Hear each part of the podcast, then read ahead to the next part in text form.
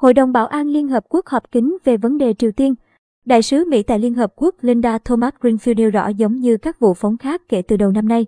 Hành động này của Triều Tiên đã vi phạm nhiều nghị quyết của Hội đồng Bảo an.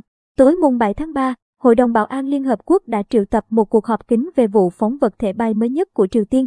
Đây là cuộc họp thứ hai của Hội đồng Bảo an trong khoảng một tuần qua liên quan vụ phóng này.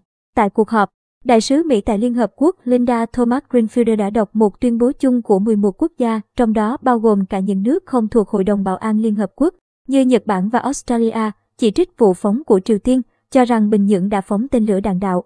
Bà nêu rõ giống như các vụ phóng khác kể từ đầu năm nay, hành động này của Triều Tiên đã vi phạm nhiều nghị quyết của Hội đồng Bảo an.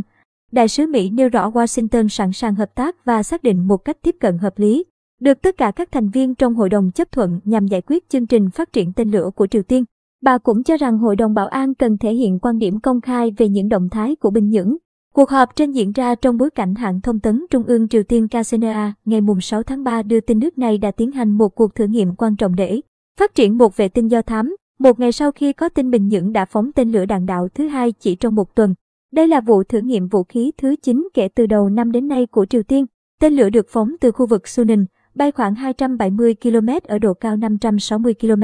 Liên quan vụ phóng này, ngày mùng 7 tháng 3, Chosun Shinbo tờ báo thân Triều Tiên có trụ sở tại Nhật Bản cho biết Bình Nhưỡng sẽ phóng một tên lửa mang theo vệ tinh vào thời gian và địa điểm tùy theo quyết định của lãnh đạo nước này. Liên quan đến việc phát triển một vệ tinh do thám đã được Bình Nhưỡng công bố,